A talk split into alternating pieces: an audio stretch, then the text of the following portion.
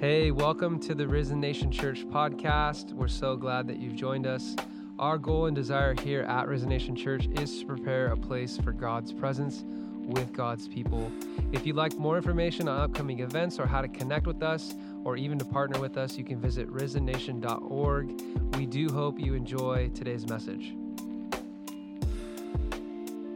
I just feel like preaching today. Is that okay? Um, how many of you were here Monday night? Okay. Just want to say I'm sorry if it rattled your cage. And if you weren't here, I don't know if you're ever going to hear it, to be honest. So um, you can come and talk to one of our leaders if you want to get it. But I want to make something super clear as your pastor, okay? I am not an eschatology preacher, I'm a Jesus preacher, okay? So we're not going to be like the rest. We're not going to get caught up in a debate but we are going to stand firm on what we believe, right? But sometimes I think people like build timelines when they need to build the kingdom of God, right? So, so I want to make something super clear. If you weren't here, this is the press, the, the preface of the whole thing encompassed in, in just one sentence. We're not here to pursue and escape. There's a reason that our feet are on the ground. There's a reason you were born. You're not just here by accident and going, okay, Lord, coronavirus is happening, all kinds of stuff. This seems like the right time to get me the heck out of here. You were born for more than that. So here's just the whole, let me just say it like this. We're, we're not going to be a church that's going to pursue escape. We're going to be a church that pursues the establishment of the kingdom of God on earth. All right? So if however that messes with your theology, I'm sorry, you can come to your own conclusions. But what I read in my Bible in Luke 17, and I just I just need to touch on this, and then we're gonna see where this goes. But Luke 17, 20 through 24 says, Now having been asked by the Pharisees when the kingdom of God would come, so Jesus is being asked, he replied, The kingdom, this is the Amplified, the kingdom of God is not coming with signs to be observed or with a visible display okay? Nor will people say, Look, this is not me preaching, this is the Bible, Luke 17, 20 through 24. People will say, Look, here it is. Remember the Y2K?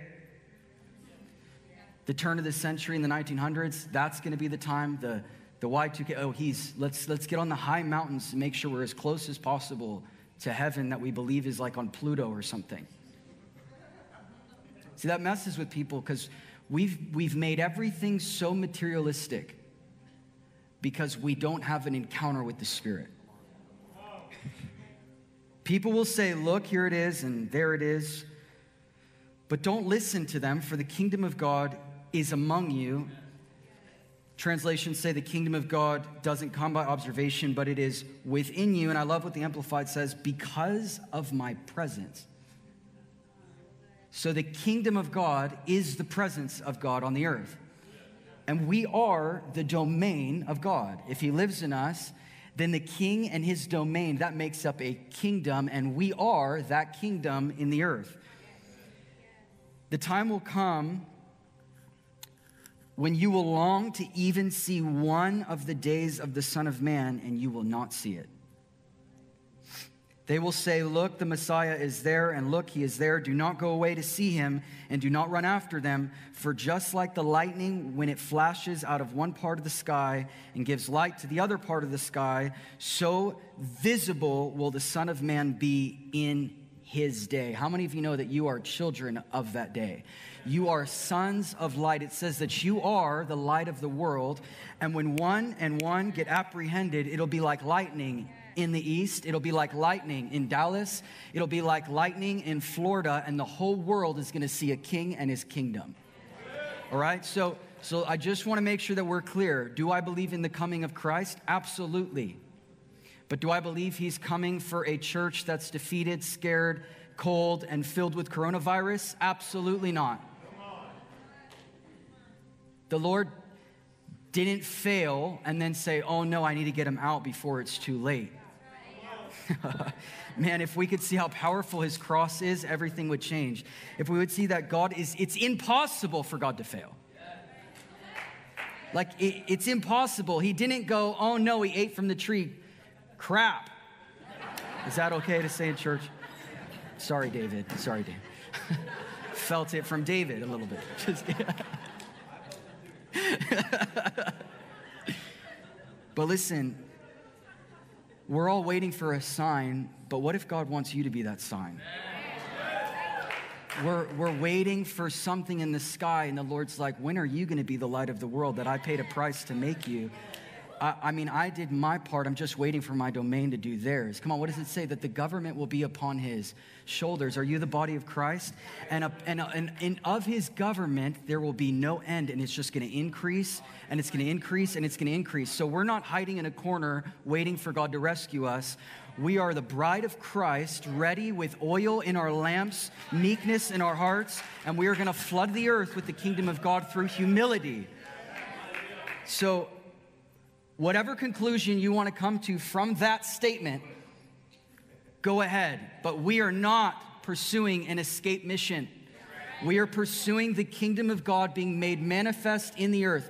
It says in Revelation 11 that there will come a day that the kingdoms of this world will become the kingdoms of our God. And I'm banking that there's going to be a remnant, a generation that's going to see that. And if we don't see it as a church, we can't be going two different directions. So if you're part of this house, we have one mission that his presence completely consumes us and consumes everything around us. And all of a sudden, our environment, I love what Todd says. I love what Todd says. He says, Jesus didn't die to get us just, just to get us to heaven, but Jesus died to get heaven into us. The world is groaning with great expectation for the sons of God to be made known.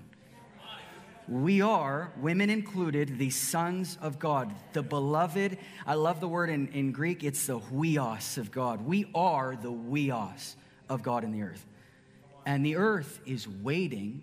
It says that actually the, the cosmos are on tiptoe. Will this be the generation? It's hard to be that generation when all we want to do is get out of the world. When Jesus prayed in John 17, Father, I pray that you take them not out of the world. This is his prayer, but that you keep us from the evil one, which means that we're going to have to punch something in the face. We're here to invade, we're not here to escape. Clear? Amen. No one offended? Great. Praise God. Because listen, because listen, as the world and a majority of the church is waiting for a sign, I'm telling you, I'm telling you, I'm telling you, God's raising a people in secret that are going to steward the mustard seed of the kingdom. We're not waiting for the big thing. The big thing was on a cross 2,000 years ago, and he's going, When will the people pick up their own cross and follow me? Are, are you with me? So, I, I just, I got to read it. It's Revelation 5 9 through 10 says, And they sang a new song, saying, Worthy are you to take the book and break its seals. For you were slain and purchased for God. You were purchased for Him. You weren't purchased to do something for Him, you were just purchased for Him. With with your blood men from every tribe and tongue and people and nation. You have made them. I want you guys, everyone open to Revelation 5 really quick or just put it on your device because I want you to highlight them. And I, I had a question one time. Someone said, Well, you talk about a remnant a lot that's going to see the glory of God. Here's my heart again, I, am I'm, I'm kind of like already in this season of saying crazy, controversial things, so might as well just go in a little bit more deeper. I don't think it's going to take everyone. Now, hear me out. Do we want to win everyone? Of course. But does the everyone need to see someone? Like, the Lord is causing a remnant to consecrate themselves. And, and if, and like Abraham prayed, if I could just find 10 in the city, like, I, I heard a pastor, um, I'm going to quote him a couple of times today by the name of Damon Thompson. Oh my gosh. Most of you don't know him, and he was one of the, he was a voice in Brownsville, but this man is incredible. He said it like this We are sons of God, yes or no? Jesus was the firstborn amongst many brethren, yes or no?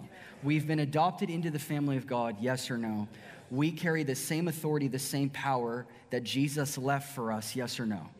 Okay, so if the answer is yes, what did one son do? what if there was a hundred? Right? So God's not raising a remnant and they're like a higher race than everyone else. No, God's raising a remnant for the rest. God's raising a remnant to win the rest. God's raising the remnant that the whole world is going to see a people and say, I want what they have. It says that Jesus will be the desire of the nations. How are they going to see that? They're going to see his presence on you. So listen, it says, You have made them, this is back to Revelation 5 9 through 10. You have made them, underline them, to be a kingdom and priests to our God. Some translations say, You have made them to be kings and priests. I love the NASB because it's a little bit more literal. You have made them a kingdom and priests to our God, and they will reign upon the earth. That's a little different than they will get the heck out of here. It's a little bit different, just a bit. No, no, no. I'm going to make them a kingdom, and they are going to reign on the earth. Is he coming? Of course he's coming. But what's he coming for? A bride that's made herself ready, that's going to meet him in the air and welcome him into his kingdom. There's never, listen, there's never, I'm just so excited because I'm seeing a generation's eyes open. Because when I grew up, I grew up in a church where my dad would preach this stuff and people would pick it outside the door because everyone wants, don't take, don't take this, this escape from me. Don't, this is my, you see, your, our hope has been put into an event. Rather than our hope being in a man who already came and he's here now and he's going to come again. Our hope is in Jesus. But we, like, don't touch the sacred cows. I'm going to destroy all of them.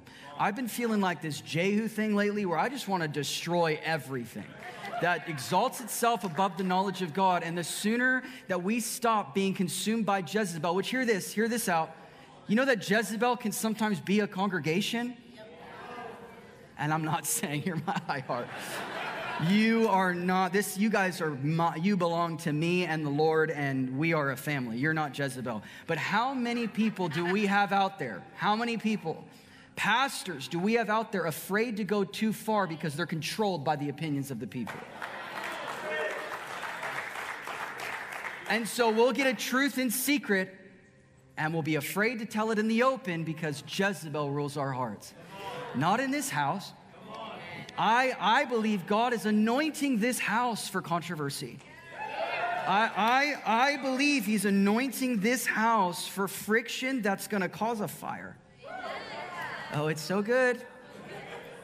There's never been a time, ever, than it, that's better than right now to arise and shine, for your light has come.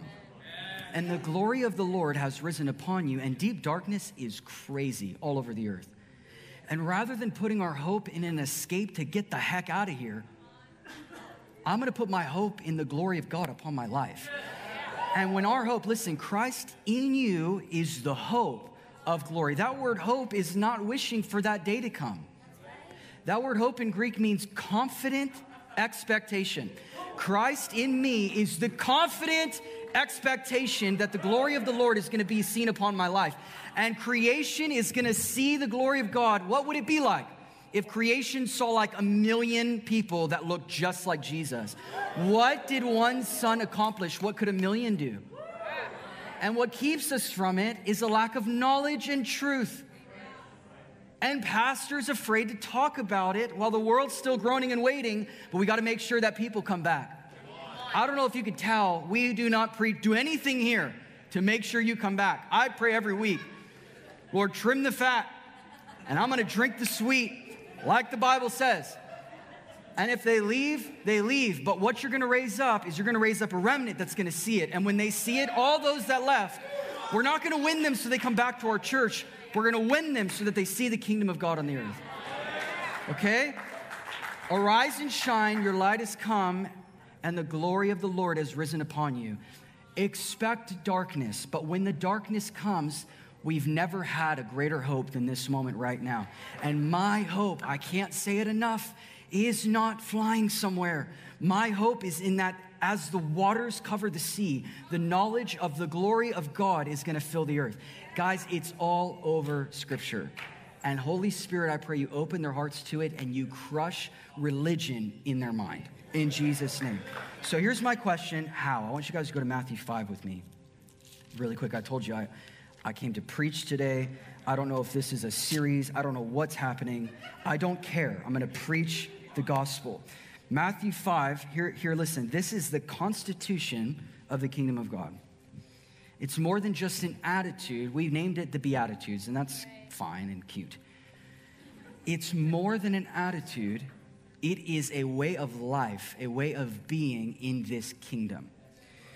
So listen, blessed are the poor in spirit, Matthew 5 3, for theirs is the kingdom of heaven. So, number one, the kingdom of God, see, sometimes what I see with this message is it creates arrogance in people who think that they're all that. When actually, how the kingdom of heaven comes is not the strong in spirit, but the poor in spirit. Right? So, so then jump down and it says, Blessed are the meek, for they shall inherit the earth. If we're preaching a message, the gospel of the kingdom, and the gospel of the kingdom and the kingdom on earth, and the earth is our inheritance. It's what it says. If the earth is our inheritance, then there must be a reason I'm here. Blessed are the meek, for they shall inherit the earth. So, if we are going to inherit the earth and see the kingdom of God on the earth, it's not going to come through great strength, it's going to come through great humility.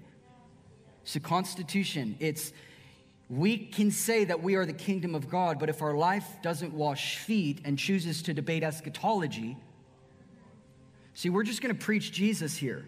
I'm not going to try to like go through timelines with you. We're just going to preach Jesus. And as we preach Jesus and preach the kingdom, the more and more that the kingdom's going to increase as eyes and hearts are awakened to the reality of the beloved identity that Jesus paid for us to walk in. But here's the identity Blessed are the meek, for theirs, for they will inherit the earth. If we want to see the kingdom of God on the earth, it only comes through meekness. Blessed are the peacemakers, for they shall be called sons of God. Blessed are those who are persecuted for righteousness' sake, for theirs is the kingdom of heaven. So, what does the invasion of the kingdom look like? It looks like washing feet, being persecuted, and serving those that don't deserve it. Psalms 37 basically says the same thing. I, I, believe that Jesus is actually part of what he's saying here is he's quoting Psalms 37, which says in verse 7 Rest in the Lord and wait patiently for him, for evildoers shall be cut off, but those who wait on the Lord. It's so good. That word wait means to bind together those that have twisted and intertwined themselves with him, those that expect Listen to this. This is what the Hebrew said.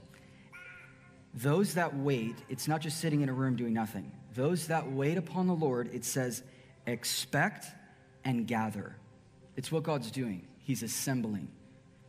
Those that bind themselves, intertwine themselves with Him, expect and gather themselves to Him. He says it like this They shall inherit the earth.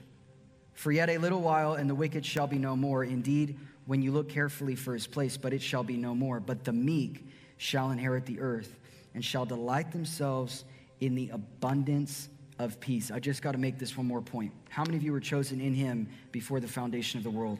Okay, if you're chosen in him, Ephesians 1 4, before the foundation of the world, and, and Romans 8 29 says, Those he foreknew, he predestined to be conformed to him. So if I was given a destiny before the world was, if I was in glory with him before the world was, if my origin was heaven, see, no one's just, you're not just here by accident. You didn't just show up today because you were in town. You weren't born because mom and dad liked each other, or maybe boyfriend and girlfriend, God forbid. There was something deeper that God saw out of millions of chances. He saw you and He said, For such a time as this, I'm going to send them in this moment right now. Like, I've been constantly thinking, Lord, why would you ask me to start a church during COVID 19? I mean, you, this year has been like, what is happening? It's crazy. And the Lord's like, What better time? What, what if I raised you for? Have I raised you to have a nice, comfy church? No, no, no. I put you at the. When did Jesus come? And he came when Rome was taking over the world. There's a, there's, see, everyone's trying to inherit the earth because it's God's promise to his people. But they're not going to win. He already told us. So if I was chosen in him before the foundation of the world and, and I'm predestined and I'm predestined to be conformed to him, like I'm not predestined to work for him. I'm not predestined to be a pastor, apostle, teacher, evangelist. All those are amazing, but I'm predestined to be his which absolutely revolutionized my life. Like, I thought that I needed to be my dad and Benny Hinn for a lot of my life. And I thought if I'm not filling a stadium, I'm doing something wrong. And God's like, if I needed, you know, to do something for me, I would have told you that. But what I told you is I don't need something from you. I just love you that much that I just want you. And so if I'm chosen in him before the foundation of the world, why, why? Just get in this line of thinking. Why would God Okay, just hear me out on this. Take me from heaven, take me from glory, and send me here with coronavirus, with death, with loss, with destruction, with bills. Why would he send me here where he knows that we're going to fight anxiety and fear? And the message that we hear is just stay the heck out of hell. It doesn't make sense, God. Why, why'd you just leave me there? Why bother?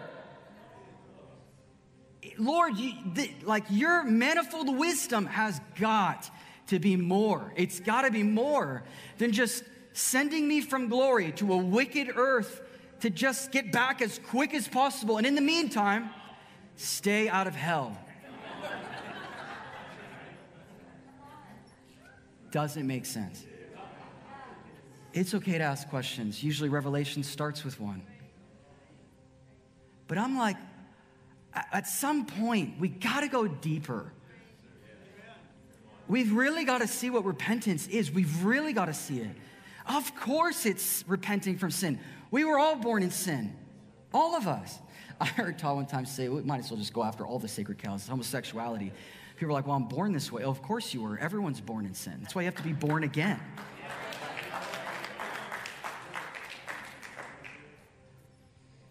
But when you see what repentance truly is, that He didn't send me here to just say, Sorry, Lord, and keep saying, Sorry, Lord. Just as soon as you can get me back to, our, to the mansion with the gold streets, that would be incredible. You see how materialistic we've become and how shallow in our hearts? And we think that a revival is happening when people are answering an altar call because they're scared out of their minds about hell. And, and what they're doing is, is we're, uh, and I have to repent today because I've done that. I, I get up and man, I can make you scared out of your mind. I know how to do it. I'm very good at it. And I'll, and I'll wave a banner that says, Hell awaits you, just like Todd's protesters. See, we don't like it, but we do the same thing.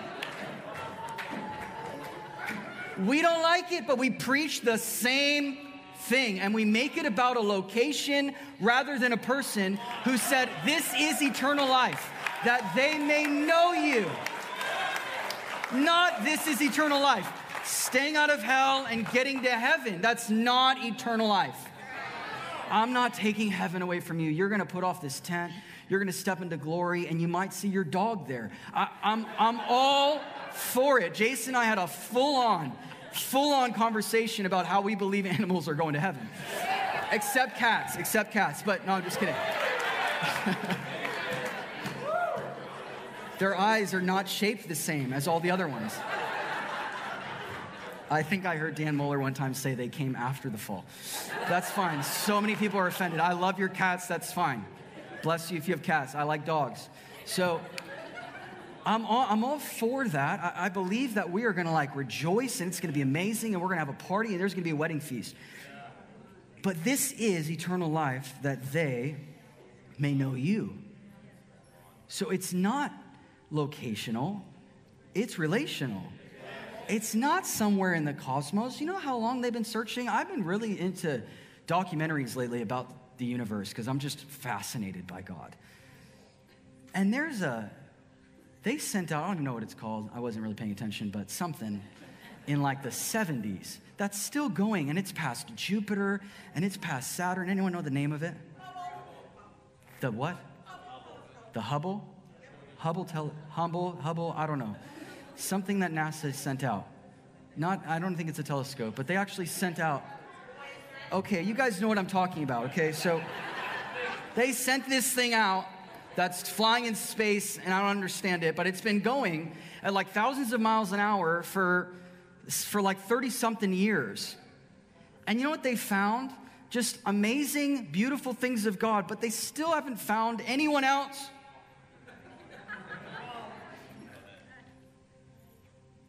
Like, surely God is bigger then the vastness of the universe that we've discovered only, it says, 4 to 5% of in all of our advancement and technology. And God made all of it and said, All of it's waiting on you. I heard my dad say like this that all of it is a speck in comparison. A speck in comparison to what lives inside of you, because the one who all things were made through, for, and in, and all things consist in him said, I want you to be my everlasting habitation. It is mind boggling and where, where you want to go. They're going and they're not really finding anything. The Lord has a way of taking just a little earth, something so small. And while a generation seeking a big sign, there's a mustard seed. The kingdom of God is like a mustard seed. So I just, I wasn't planning on spending that much time on that. But we are the kingdom of God in the earth, and the constitution of that kingdom is meekness. Everyone say meekness. meekness. And, and if you ask, well, how do we get there? Write down meekness and oil. Meekness and oil. All right. Uh, I want you guys to go to Romans 8 and just follow along. I'm actually going to read it. How many of you have ever read the Passion translation before? I'm going to read just some of this in the Passion. And. Uh, and we're not going to be that long. But this is what it says, okay? Now, I believe that our identity as sons and the kingdom of God, that that revelation of our beloved identity and the kingdom of God that is that's our inheritance, that revelation will increase, hear me, as the revelation of God's goodness increases. Okay? So just remember that that will continue to be revealed more and more and more to this, the more that God's goodness and love is revealed to us. Okay, so it's not, I, can't tell you enough. I didn't finish what I was saying on repentance for a reason, but it's not just about our sin, it's all about Him. And you have to go from repenting just because we need them to pray the prayer, and if they don't say the full thing, they missed it, and we got to do it again. If they don't dunk the full way under the water, maybe they're still dirty and and if we don't make it like the exactly like the religion that we grew up in we think that we've missed something and we think it's revival. But this is revival. When i was dead and i was awakened and now i've become alive. Repentance is transition. Repentance is going from death to life. It's going from dark to light. It's, it's not just saying sorry every day and that the mission of my life is to just do and be righteous. No, no, no. You have to leave your life, die to your flesh, come alive to God into His righteousness that you can't work up, that becomes His life. And now sin, it's not attached to you anymore. It's not even a way of thinking anymore. You have to go from being saved just from hell, saved into the kingdom of God. Okay, so we have to see repentance is more than just sin, sin, sin. It's love, love, love. It's grace, grace, grace that was undeserving and it changes our condition. Okay? So leaving sin is a direct result of meeting him.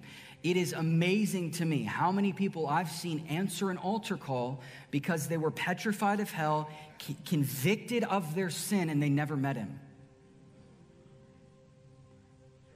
We, we have to be convicted. Yes, I heard someone say like this We have to be convicted, but we have to now step into being convinced. I'm not living my whole life so sin conscious that everything in me is just, I'm constantly convicted of everything. No, no, no, no. I'm convinced of who I am in Christ, and my conviction is in Him. It's the conviction is loving Him. It's I've encountered His grace. I've attached myself to Him, something that's better than any lust, any sin, any drug, any ounce of alcohol has ever given me. When I get around alcohol today, my heart doesn't start beating fast because it has no hold on me. We've got to crush sin consciousness in the church, come alive to God consciousness, and everything changes. Okay? So this is this is Romans 8. I'm almost done. I'm going to keep telling you that throughout this whole day so that you feel better. It says this. Okay? So now, this is the passion. I love it. This is Romans 8. So now the case is closed. There remains no accusing voice of condemnation against those who are joined in life union with Jesus, the anointed one. For the law of the Spirit of life flowing through the anointing of Jesus has liberated us from the law of sin and death. Then I'm jumping down, and it says, And we are free to live, not according to our flesh, but by the dynamic power of the Holy Spirit. Those who are motivated, and this is what I want you to hear, I wouldn't attempt following along unless you have the passion. Those that are motivated by the flesh only pursue what benefits them. Listen, but those who live by the impulses, everyone say impulses. But those who live by the impulses of the Holy Spirit are motivated to pursue spiritual realities. For the mindset of the flesh is death, but the mindset controlled by the Spirit brings life. And then jumping to verse 12. So then, beloved ones, the flesh has no claim on us at all. And we are no longer further under the obligation to live in obedience to it. For when you live controlled by the flesh, you are about to die. But if you live, if your life is in the spirit, it puts to death the corrupt ways of the flesh. We then taste his abundant life. The mature children of God are those who are moved by the impulses. Everyone say impulses of the Holy Spirit. And you did not receive a spirit of religious duty, leading you back into the fear of never being good enough. But you have received the spirit of full acceptance, enfolding you into the family of God. And you will never feel orphaned, for as He rises up within us, our spirits join in, saying the words of tender affection, Beloved Father. For the Holy Spirit makes, a, makes God's fatherhood real to us as he whispers into our innermost being, You are God's beloved child. Oh my goodness.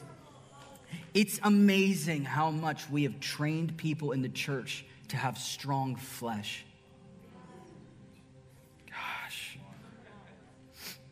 It's incredible how we tell people to die to it, but then we teach them how to have good works outside of the Holy Spirit. And we bite our tongue and we tell people listen, stop living in sin after they've been saved for like 30 years. It just shows you that they weren't born again. If you are in willful sin, and we come against willful sin, of course, but there's only one answer. It's being born again into the kingdom of his beloved Son. And we have strengthened flesh in the church through religious duty and act. Listen, we as the church today are incredible at making it strong, and we've made righteousness, listen, an act of doing rather than a gift of being. Teaching people to behave or you'll go to hell creates a legalism that produces orphans who think they can do this on their own strength with good behavior strong in spirit rather than poor in spirit. And when you see that we were undeserving, but it was his good pleasure to give us the kingdom, that while I was yet a sinner, Christ died for me, all of the sudden righteousness becomes an undeserving gift that you'll treasure with your life. Your life will be godly because your life is in God. Listen, this is Ephesians 2 8 through 10. For by grace you have been saved through faith, and this is not your own doing. It is the gift of God, not a result of works, so that no one can boast. For we are his workmanship, created in Christ Jesus for good works. But what are your good works? Your works which God prepared. It's a meal that he prepared. That we should walk in them. Now, listen, I think everyone can, can understand this. There is a place in God, and I've been asking God this whole week for this. And I'm almost done. There's a place in God. Where do you got to go? Every restaurant is pretty much closed, anyways. so silly. There is a place in God where we can desire Him by the impulses of the Spirit. Everyone in this room understands better what it is to live by the impulses of the flesh, and we call it conviction. Didn't get that? Strong flesh, no such thing. You have to, you can't live by the flesh. You live by the Spirit. But everyone in this room understands like the intensity that the flesh produces for lustful passions. It's easy to understand because everyone's experienced it that, that lustful desire for the things of the world. That desire to have alcohol, maybe, that desire to have drugs if you were a drug addict, that, that overwhelming passion to fill yourself with the things of the world. Everyone understands that because everyone has flesh. But what God is, is, is making available right now is a people that have caught an understanding that live by the impulses not of the flesh, but of the spirit. So if you consider like the biggest lustful passion you've ever had, what if I told you that it was possible to desire the Holy Spirit with that same lustful passion? That that that thing that used to control you, that that when you wake up in the morning, your first thought is not coffee and breakfast. And, and when you get home from work, your first thought, you see, it sounds legalistic, but really it's love. And when you get home, your first thinking is not, I'm gonna put my feet up, I really deserve it. No, no, no. But you are so intertwined, so attached. Like my son was crying this morning just because he wanted me to hold him. Where does he get that from? Like, what is it about our kids that they hate sleeping in their own bed? My God.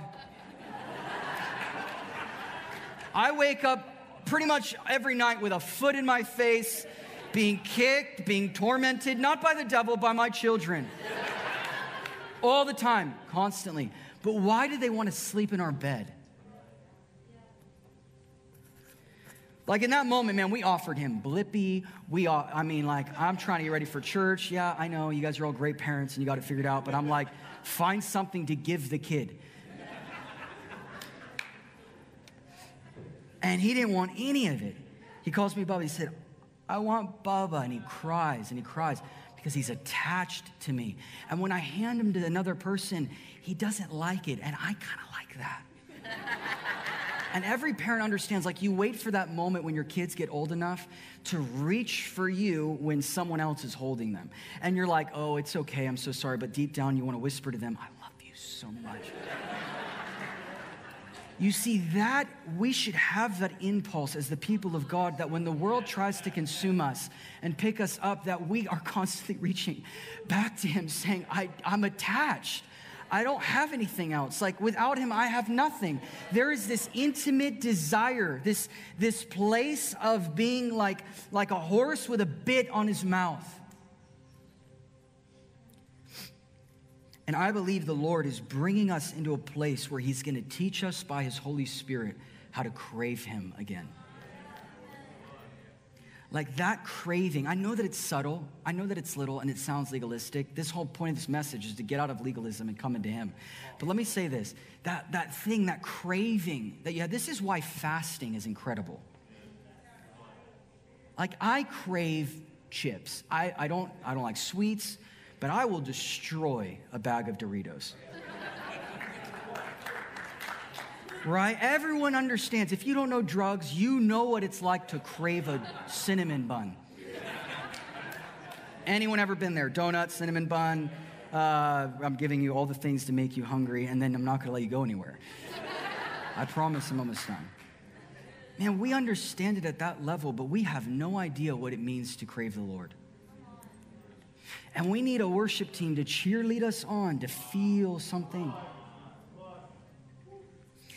Listen, we've got to learn what it means to actually crave Him with the same passion in which He craved us, that He would go as far as wrapping Himself in flesh. It doesn't even make sense. Listen, God is love, and everything about Him is love. I want you to write it down. God is love plus nothing. Amen. Now, hear me. I'm almost done. I won't. I, I might say it a few more times just to bother you. Listen, His love doesn't need to be balanced with his wrath. His love is not balanced by his judgment. God is love, which means that even his wrath has to be love. He's that good that even his judgment has to be love. I heard someone say like this that he will destroy anything that hinders between you and love, and he'll take it all out of your life and he will judge you because he loves you. Listen, listen, listen. Does he have wrath? Of course. Is he severe? Absolutely. But why have we made it two separate messages, like as if he's two gods and he has mood swings? He is love. He's never not love. So everything he does has to be love. It's where our hope is. Listen, I heard that same guy. I love this. God is not God is redemptive. God is not bipolar.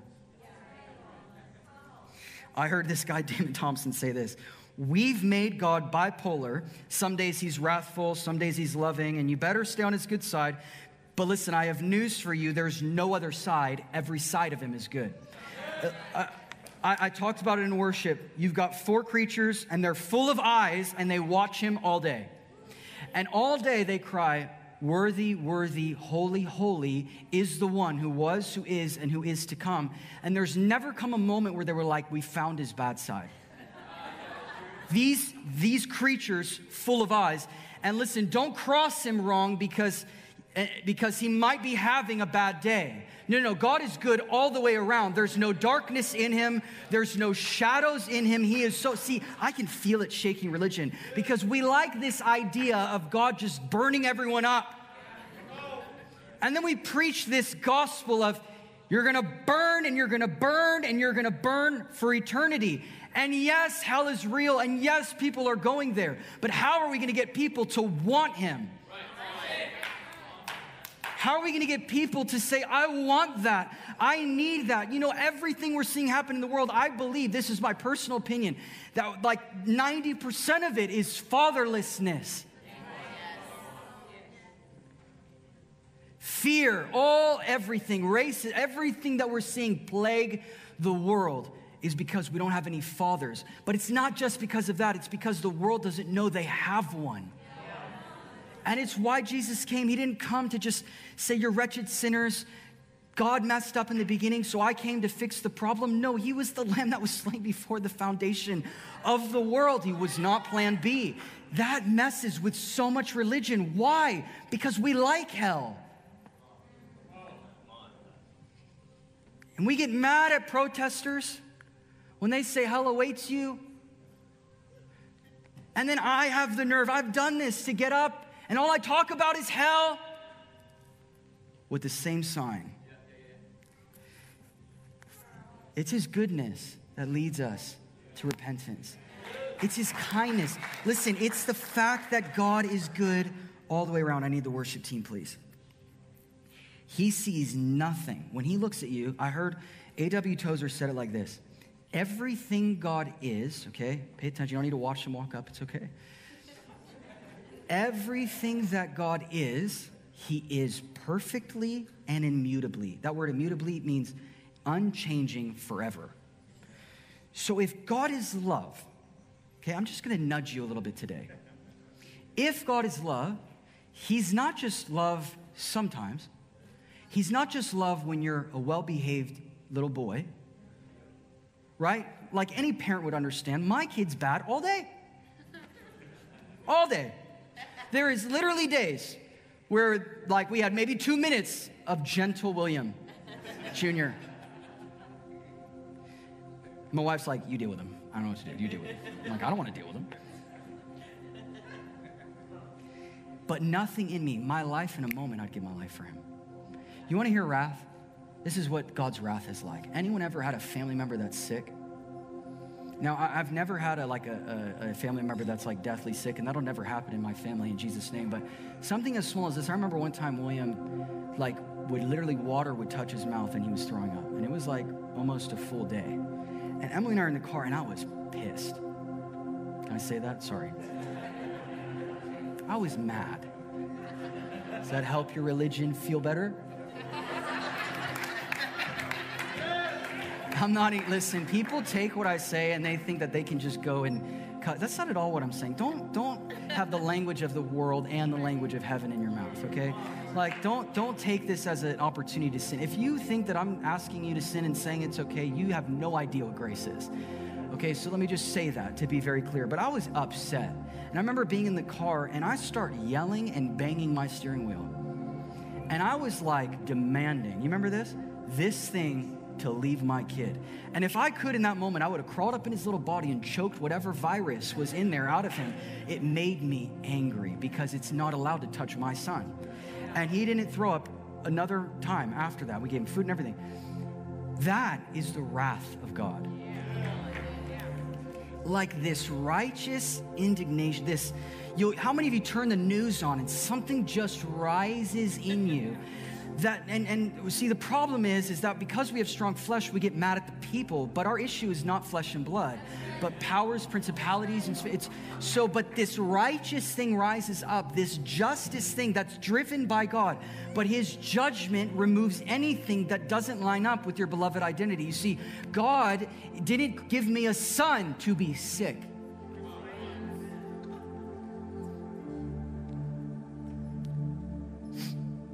Mike Bickle, Mike Bickle says it like this All of God's judgments are aimed at anything and everything that interferes with love. So, in other words, when something interferes with what he says about you, he will severely destroy it because he severely loves you. That's the wrath of God. You see how we've made God this big bad dude, and we think the fear of the Lord is being afraid when the fear of the Lord is you are awestruck by his goodness. You are overwhelmed at how undeserving you were. Everything he is, he is perfectly and immutably. His mercy, he's not just merciful, he's the perfection of mercy, and he is mercy forever he doesn't just do loving things. This isn't some sensual, sentimental love. He, his very person is love. And he is love perfectly and forever. Which means when he says, I have good thoughts for you, thoughts to prosper you, what he's saying is, I will never have bad thoughts about you. His nature demands it. See, no matter what you think of Nancy Pelosi or Trump or Obama or any of these people, God has good thoughts for them. And no matter what your opinion and your thoughts are, if we could start praying for them and not against them, and that the wrath of God would rip away anything that keeps little Nancy away from her beloved identity in Christ because just like you were chosen in Christ, Nancy Pelosi was chosen in Christ before the foundation of the world. Get over yourself, get over your opinion. This is how the kingdom of God comes. When we wrap ourselves in the same love, get out of the debate, and when the world sees us, they see us washing feet and not debating with another party. This is the gospel. It comes in meekness and humility, not strength with a sword. They wanted Jesus to come with a sword. They thought he was going to take Rome, and he came with a towel on his waist. And he washed Judas's feet, and then Judas went and betrayed him with clean feet that Jesus had washed. And just to top it off, just to offend everyone, he gave his money to him just to hold on to. Do you think that Jesus knew that Judas was stealing the money? You see, the Lord's raising up a different breed of leader that doesn't say, hey, you're hurt, you're in pain, you need healing, go sit in the corner. No, no, no. God's raising up leaders that are saying, Come close to me. I have found a life that's better than life itself, and you don't have to prove yourself to me. Could you imagine if God said that to you? You have to earn my trust, earn my love. That is not the God that we serve. The God that we serve says that love believes best all the time. If he says love believes the best and never holds any record of wrong, and it says in 1 John 4 8 that God is love, it's saying that God always believes the best.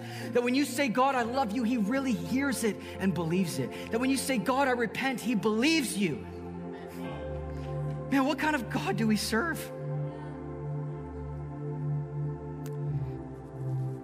See, I have. If you hear anything today as you stand to your feet, if you hear anything today, I want you to hear God saying this I am nothing. I am nothing but love. It changes your perspective of your pursuit. My son's not attached to me because I beat him all the time. My son is attached to me because he knows that when he does something bad, he can run to me. And what happens is, is now he's not obedient because he's afraid. He's obedient because he caught my heart. He's obedient because he doesn't want to disappoint his father. He wants to make his father happy. When we see this revelation, our impulses will change. And I, I, I, I, actually felt this from the Lord that I, I have to repent because I've been one. I, I took videos off of YouTube because I've been one that stood up and I've just spent an hour talking about darkness rather than showing them the light. And I've waved a banner of you're going to hell rather than waving a banner that says he loves us. Oh, how he loves us that caused people to run to him. I often say Adam sinned against God and he ran from God in the garden because he didn't know something about God yet. When Peter denied Jesus three times, Peter saw him off in the shore and Peter jumped into the water to swim after him. What did Peter see in three years?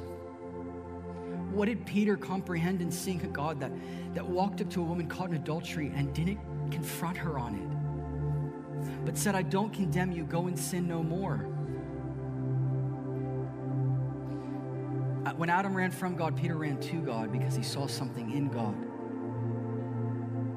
He says, I will never leave you, I will never forsake you. And today there is a there is an invitation that says, if you've been stuck in religion and you have been consumed in the flesh, and maybe you've been consumed in sin, there is a Father that you can run to. That while you're just walking, saying, Can I just be in, I'll, I'll serve, I'll do some duties, I'll, I'll clean God, if I'll, I'll clean the church, I'll, I'll preach, I'll, I'll talk to 10 people a day, make sure it's not nine. So religious. Am I telling you not to talk to people? Are you kidding me? Tell everyone about Jesus, but don't do it because you're scared of him do it because you're in love and you can't help to say anything but about this Father that you're attached to. There's an opportunity today to buy new wine, to buy new oil. That isn't a religious message that we believe and, and, and doctrine called Christianity. No, there is a person that says when you were in your deepest, it doesn't matter if you watched pornography last night, you can run to him. And he's not going to condemn you and say, You remember when you made the confession? Are you kidding me? You know how much this shakes religion? Like, how many of you are parents and your kids mess up? Do you kick them out of the house at five? Or do you pray? Do you pray?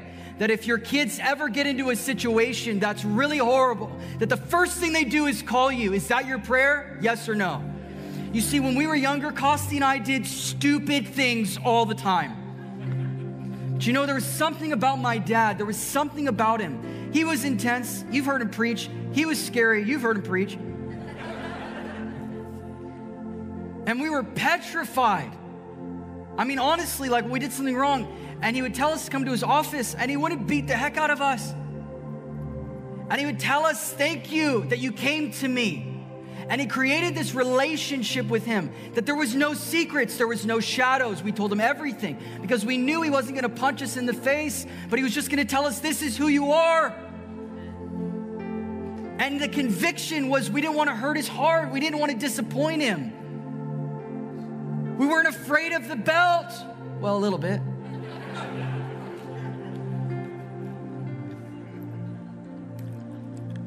But I always knew it's, it's, it's that thing in, in, a, in, a, in a girl that just starts driving and, and her tire blows out and it's like Armageddon to her and she's on the road screaming, crying. Who does she call first? Her dad. Romans 8:14 says, "For as many as are led by the Spirit of God, these are the sons of God." That word led in the Greek means to bring away by driving like a horse with a bit in its mouth. The Thayer's definition says to lead by laying a hold of. It's saying those that have laid a hold of, that have fastened themselves, that have attached themselves to Him, those are the sons of God.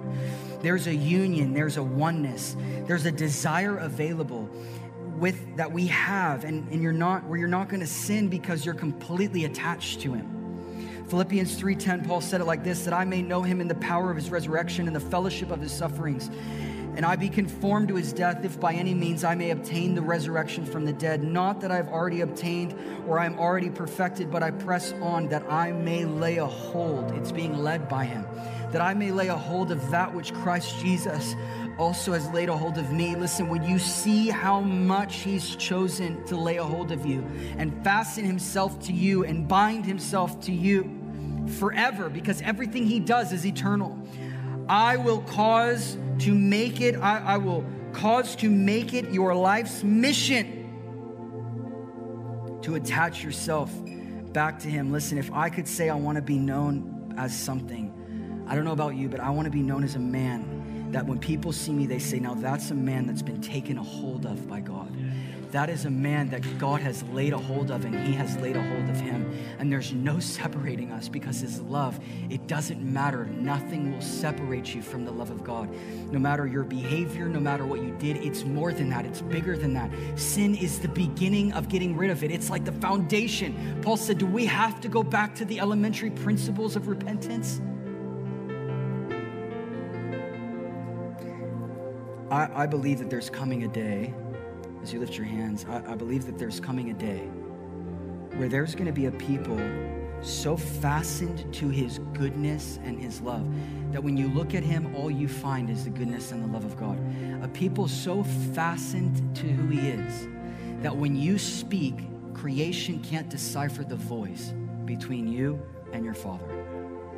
You see, everything I'm preaching is the kingdom of God there is oil available that is called the anointing of his spirit. And it so will intertwine itself with you that sin will be the last thing you're concerned about.